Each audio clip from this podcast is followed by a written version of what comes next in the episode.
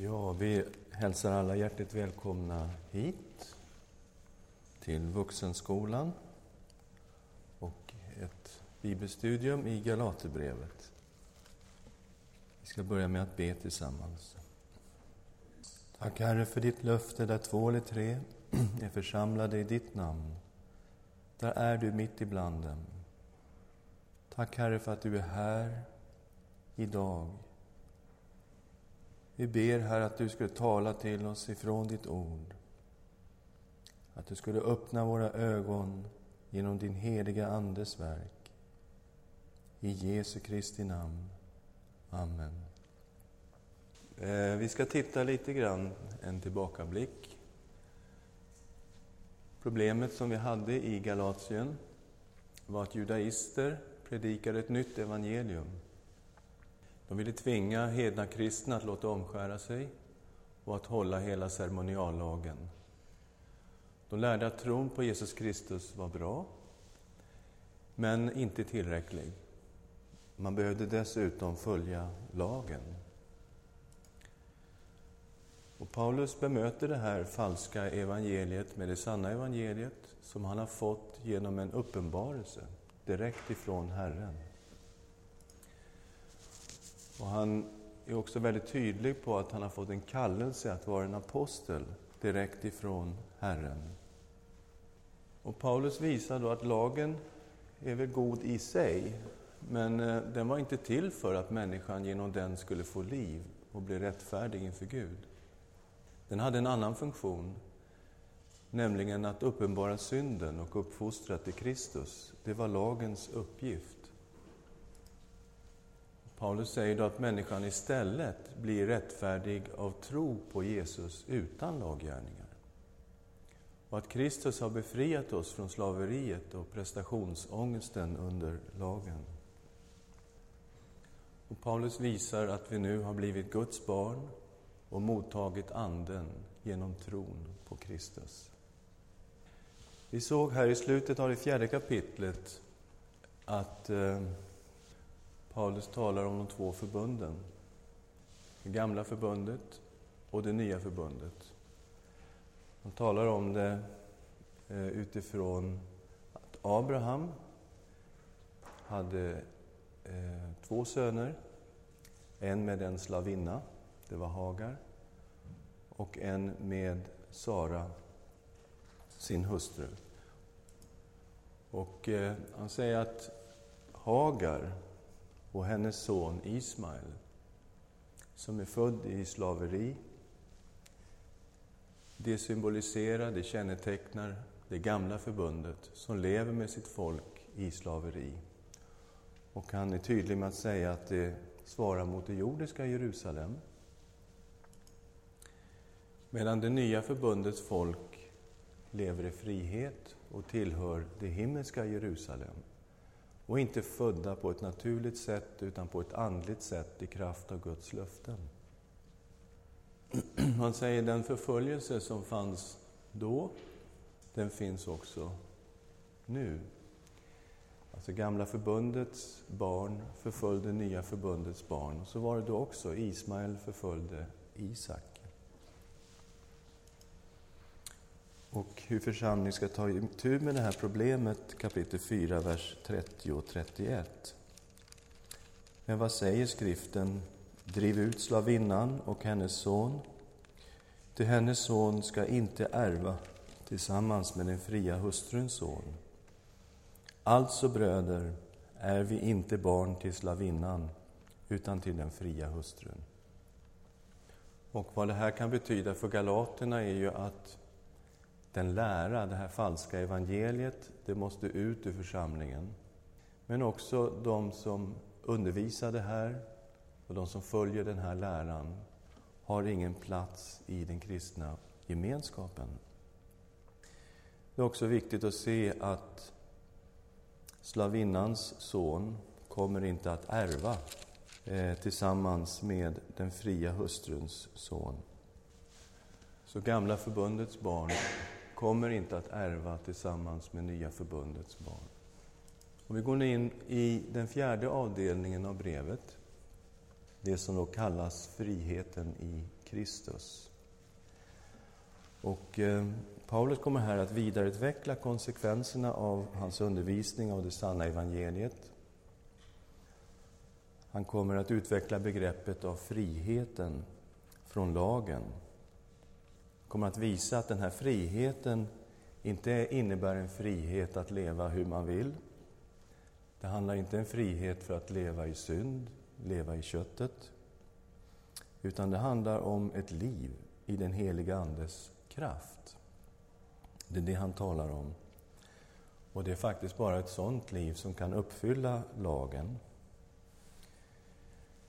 Man kan få för sig att när Paulus talar om att man bara ska tro på Jesus, att ett sådant liv inte behöver leda till några konsekvenser. Men eh, så är det alltså inte. Han talar om ett liv i mycket nära gemenskap med Gud genom Jesus Kristus. Det är vad han talar om. Friheten i Kristus. Kapitel 5, vers 1. Kristus har frigjort oss från lagen. Se till att inte förlora friheten i Kristus. Till denna frihet har Kristus gjort oss fria. Stå därför fasta och låt inte på nytt tvingas in under slavoket. Gå alltså inte tillbaka in under lagen. Försök inte att bli rättfärdiga genom goda gärningar. Alltså hela poängen i det Paulus säger, det är att det Gud har gjort i Jesus Kristus är tillräckligt. När Jesus säger på korset, det är fullbordat, så kan inte vi människor lägga något till det Gud har gjort.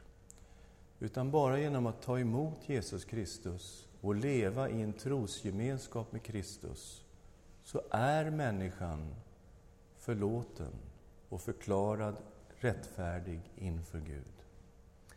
Och i den här gemenskapen flödar den heliga Ande automatiskt in i den troendes liv. Att säga att ja, men det räcker nog inte. Vi måste väl dessutom göra den gärningen och den gärningen och den gärningen och den gärningen. Då kanske vi blir rättfärdiga inför Gud. Det är alltså att gå in under slavoket igen, att börja resonera på det sättet. Och Paulus säger att det här måste vi vakta. För det ligger någonting i den mänskliga naturen, att vilja bli rättfärdig genom goda gärningar. Se till att ni inte förlorar den här friheten. Paulus varnar så starkt för att gå in under lagen att han säger att det är samma sak som att falla ur nåden. Han använder väldigt starka ord. Kapitel 5, vers 2-4. Se, jag, Paulus, säger er att om ni låter omskära er kommer Kristus inte vara till någon hjälp för er. Jag försäkrar er än en gång, var och en som låter omskära sig är skyldig att hålla hela lagen. Ni har kommit bort från Kristus, ni som försöker bli rättfärdiga genom lagen. Ni har fallit ur nåden. Det här är ju en mycket, mycket stark varning att de kan förlora sin frälsning genom att gå in under gamla förbundet igen. Låta omskära sig och hålla de olika lagarna i ceremoniallagen, i de äldstes stadgar. Akta på särskilda tider, dagar och år och börja hålla de här lagarna. Han säger, ni, ni är i en sån fara att ni är på väg att komma bort från Kristus och falla ur nåden. Starka ord. Förlora er frälsning, helt enkelt. I Kristus däremot gäller inte detta med att uppfylla lagen och bli rättfärdig genom lagen. Där gäller det att ha en levande tro. Vi däremot väntar i Anden genom tron på den rättfärdighet som är vårt hopp. Ty Kristus beror det inte på om vi är omskurna eller oomskurna, utan om vi har en tro som är verksam i kärlek. Det är den viktiga frågan. Lever du i gemenskap med Jesus Kristus genom tron? Vad är det för sorts tro? Är att man liksom bara håller för sant att ja, men det är nog så? Eller är det en levande trosgemenskap som får sitt uttryck i kärlek? Man brukar ibland eh, ställa Jakob mot Paulus och säga, titta här, de håller inte ihop, de här två. Jakob som säger, visa mig din tro utan gärningar, så vill jag genom mina gärningar visa dig min tro. Men de talar egentligen samma språk. Att leva i gemenskap med Kristus får ett resultat. Människan blir fylld av den heliga Ande.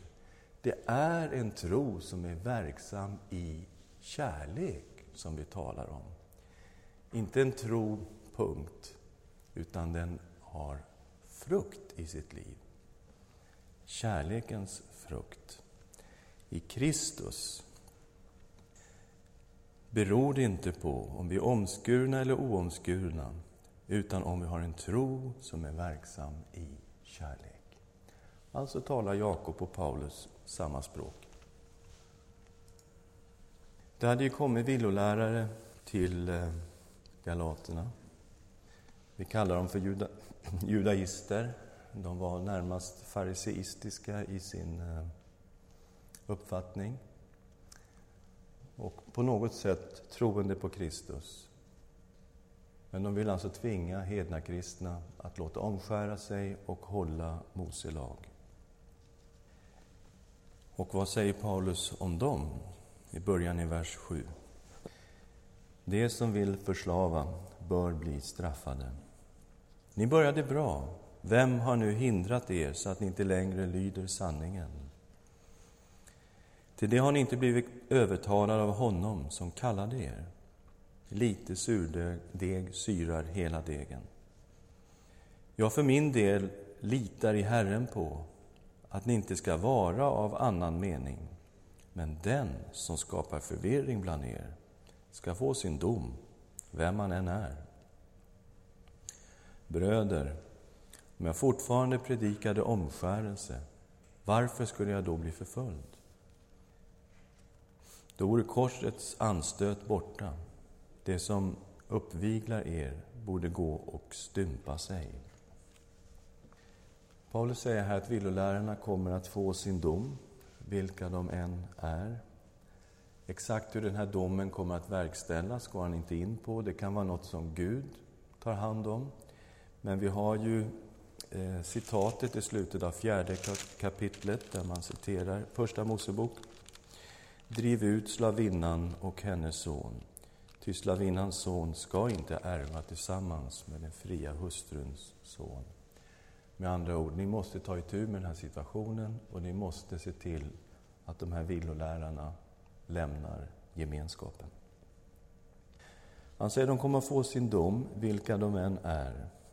Och han tycker att de lika gärna kan gå och kastrera sig. Och eh, det är naturligtvis en anspelning på deras undervisning om omskärelsen. Men det är också eh, sannolikt en anspelning på att de fick barn, så att säga, andliga barn, efterföljare. Det var alltså lite surdeg som syrade hela degen och så började de här tankarna förgifta människor och till slut så började fler och fler leva enligt gamla förbundet. Och eh, annars är det lite svårt att förstå hans önskan Eh, att de ska gå och kastrera sig. Paulus tar också upp här vilka motiv som kan ha legat bakom judaisternas iver att tvinga de hedna kristna att låta omskära sig och hålla ceremoniallagen. Han säger att om han själv predikade omskärelse, varför var han då ständigt förföljd? Och han måste syfta på den här förföljelsen som han möter gång på gång från just judarna. Han predikade ju evangelium, varje ny stad han kom till gick han ju alltid först till synagogan och predikade först för judarna. Och sen när han blev utslängd ur synagogan, då gick han till hedningarna. Och eh, han säger om jag predikade omskärelse, varför var jag då ständigt förföljd? Det måste betyda den förföljelse som han drabbades av från just judarna.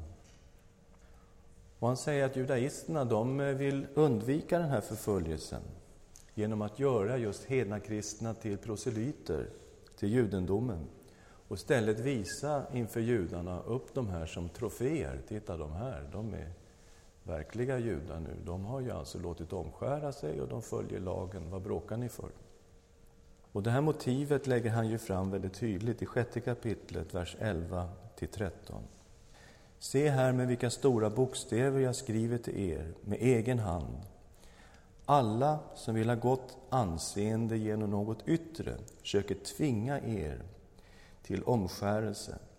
Och detta bara för att de inte ska bli förföljda för Kristi kors. Till det som låter omskära sig kan inte ens själva hålla lagen.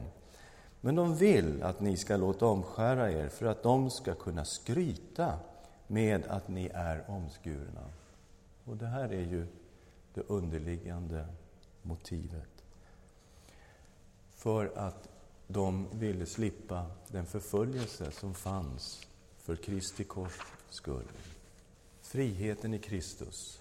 Låt inte slavoket läggas igen på er. Det är inte köttets frihet, utan det är Andens liv som man kommer att undervisa om. Kärleken är lagens uppfyllelse. Kapitel 5, vers 13-15. Ni kallar det till frihet, bröder. Använd bara inte friheten så att den onda naturen får något tillfälle, utan tjäna varandra i kärlek. Ty hela lagen är uppfylld i detta enda budord. Du ska älska din nästa som dig själv. När ni biter och sliter i varandra, se då till att ni inte blir uppslukade av varandra. Kalla det till frihet, men det är inte köttets frihet. Det är inte en frihet att leva efter den onda naturens böjelser och begärelser. Utan det handlar om att älska sin nästa som sig själv. Kärleken. Och det kommer han gå in på här när han talar om Anden och Andens frukt. Att det är just kärlek som är Andens frukt. Och eh, Galaterna ville ju då leva under lagen och leva enligt lagen. Okej, okay, säger Paulus, är ni intresserade av det? Då har jag en lösning för er. Lev i en trosgemenskap med Kristus. Då fylls ni av helig Ande och hans kärlek. Och då får ni en tro som är verksam i kärlek. Och det är lagens uppfyllelse, därför att den uppfylls i detta älska din nästa som dig själv. Paulus talar om att det finns en strid mellan anden och köttet. Vad vill säga är detta? Vandra i anden, så kommer ni inte att göra vad köttet begär. Till köttet söker det som är emot anden, och anden söker det som är emot köttet. De två strider mot varandra för att hindra er att göra det ni vill. Men om ni leds av Anden står ni inte under lagen. Innan vi tog emot Jesus Kristus så hade vi så att säga bara en natur i oss. Köttets natur. Den var där. Den gamla naturen. Men när vi tog emot Kristus och den heliga Ande kom in i oss så har vi nu en ny natur i oss. Och de här två, säger Paulus, de ligger i strid mot varandra. Köttet strider mot Anden och Anden strider mot köttet. Och nu är vi på något sätt två motpoler. Köttet vill dra iväg oss från Gud och till synd. Anden drar hela tiden till Gud, till Kristus och till ett liv i gemenskap med Gud. Och eh, som jag sa en gång tidigare, man kan ta bilden av två hundar. Man låter köttet symbolisera en svart hund och låter anden symbolisera en vit hund. Beroende på vem man matar kommer att växa sig väldigt stark i ens liv och kontrollera ens person och ens liv. Och här är det ju då viktigt att vi inte matar köttet så att det får kontroll över vårt liv och behärskar oss. Utan att vi matar Anden. Och det gör vi genom att fokusera på Jesus Kristus. Då fylls vi med helig Ande. Och Andens egenskaper kommer att forma vår person.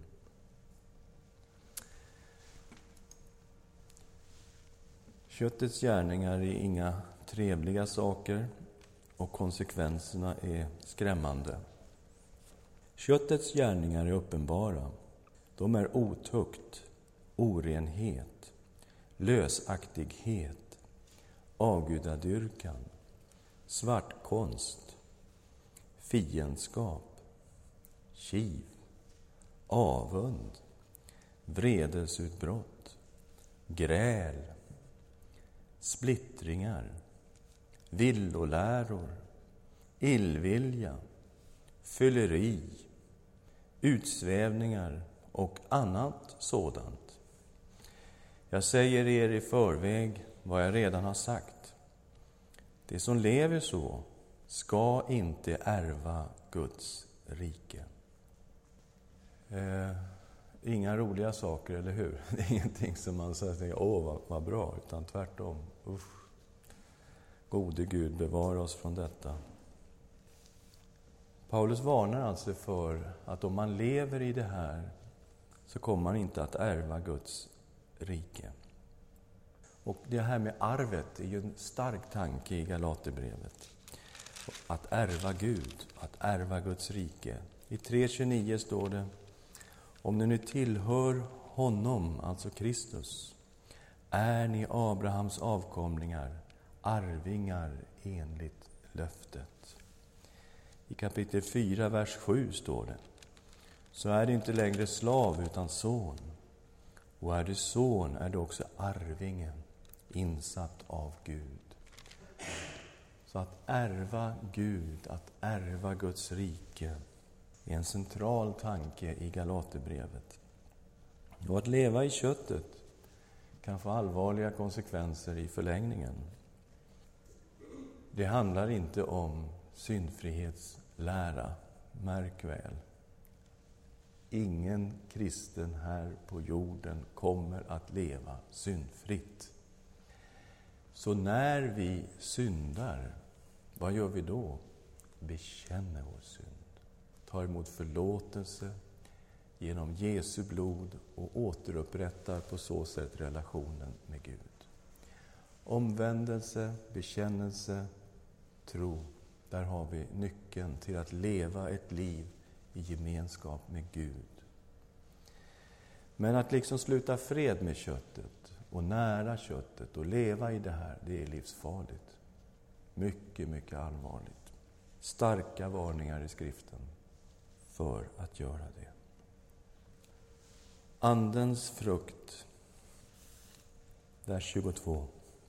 Andens frukt däremot är kärlek, glädje, frid, tålamod, vänlighet, godhet, trohet, mildhet och självbehärskning. Sådant är inte lagen emot.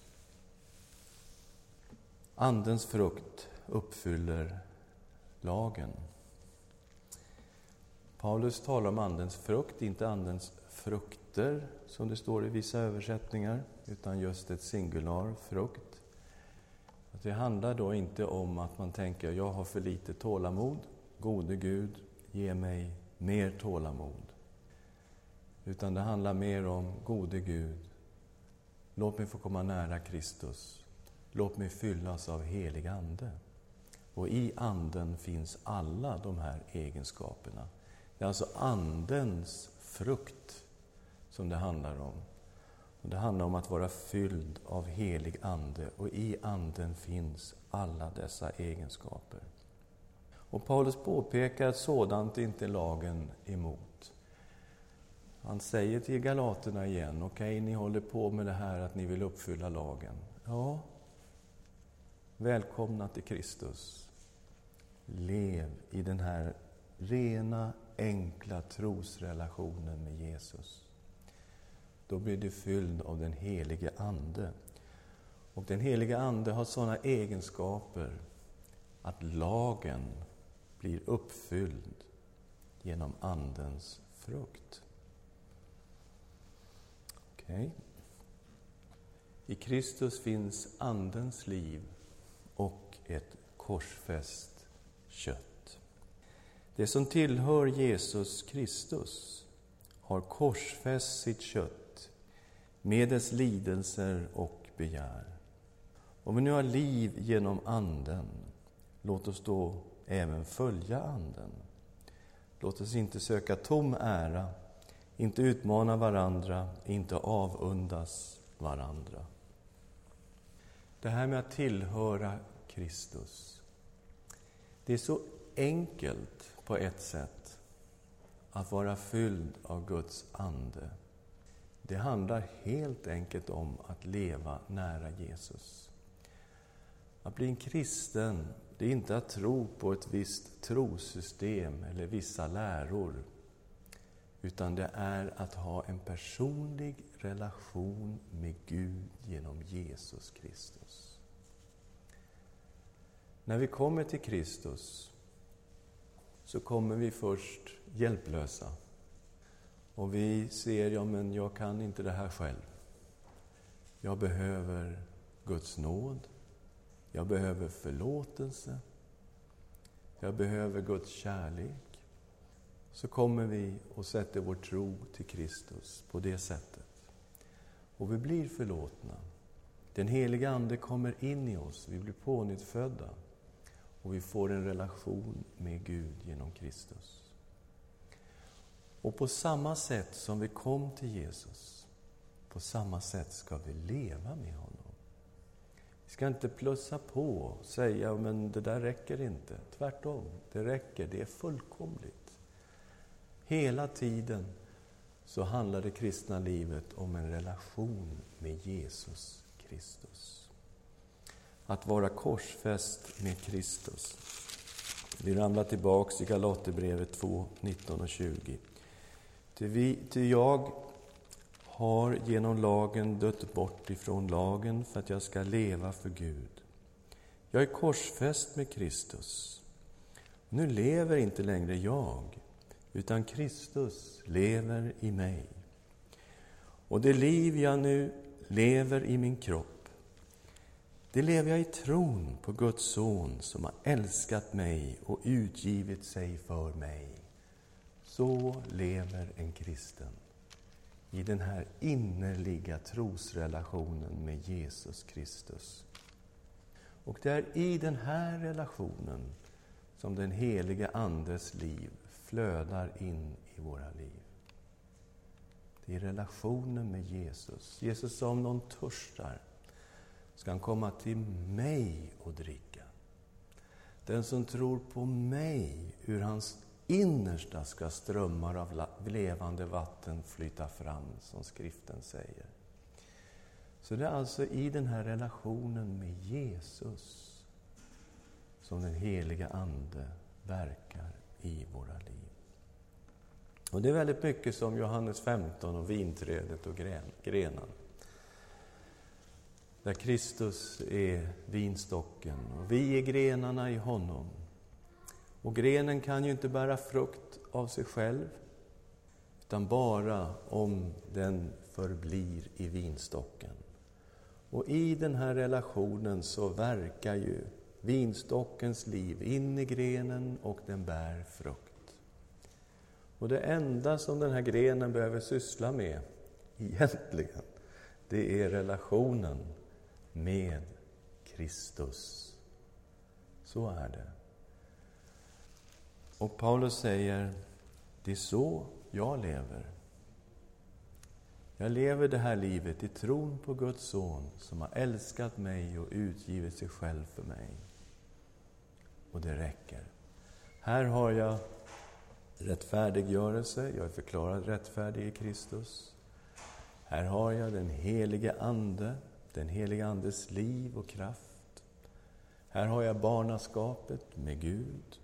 Här har jag arvet, det underbara arvet som jag fått i Kristus, att vi är välsignade med all den himmelska världens andliga välsignelse. Jag har allt detta i Kristus. Och det är bara så jag lever. Går inte in under slavoket igen och under lagen. Ja, har ni några frågor?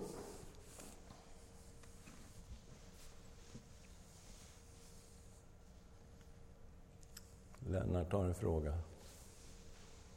Ja, eh, jag tror att det är relevant på det sättet att en människa utan Kristus lever i den här beskrivningen av köttet och skulle säkert vilja ha tag i någonting annat.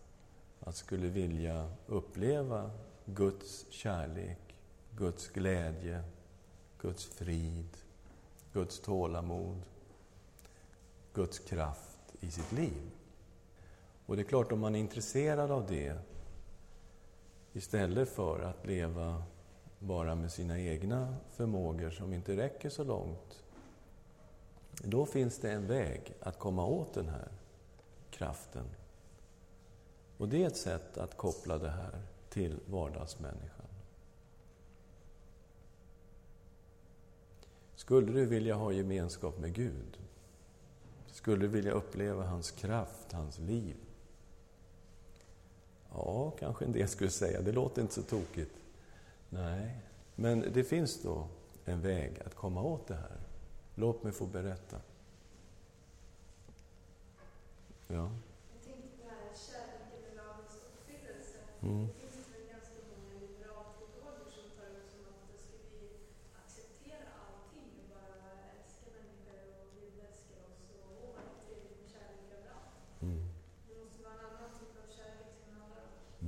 Ja, det är jättebra att du tar upp den.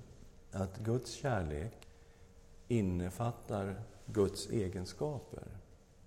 Och man kan tala om Guds egenskaper utifrån, man kan säga två poler. Hans helighet och hans kärlek. Och Gud är helig i sin kärlek.